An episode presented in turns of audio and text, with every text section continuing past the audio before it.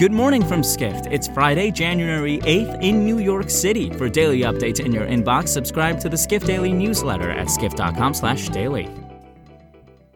Support for this podcast and the following message come from TD Ameritrade. Everything's customizable these days. Your trading platform can be too. With Thinkorswim, you can customize screeners, charting, and stock forecasts so the market is always tailored to you. You can get started at tdameritrade.com/thinkorswim.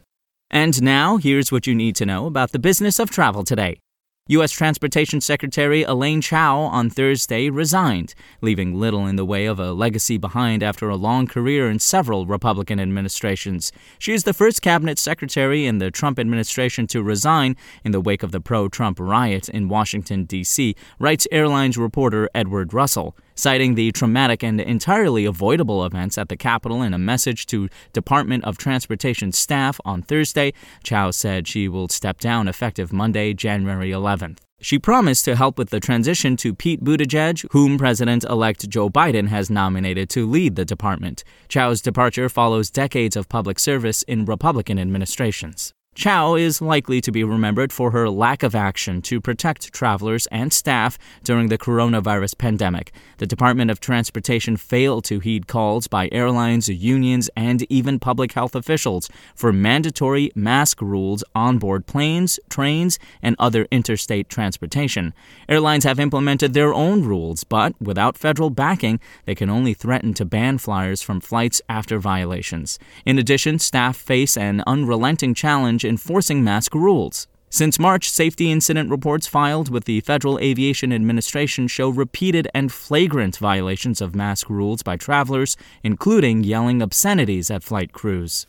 Next, shortly after a massive round of funding and the acquisition of event app company Topi, Hopin has just announced the acquisition of streaming platform StreamYard, writes Julius Solaris, editor of Event MB, a Skift brand.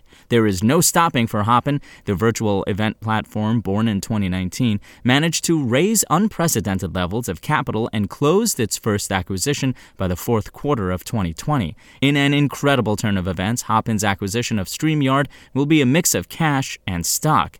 The StreamYard brand may not resonate with event planners, but if you have produced virtual events since the pandemic started, you may indeed have used the platform as an alternative to Zoom to give the event a better production level.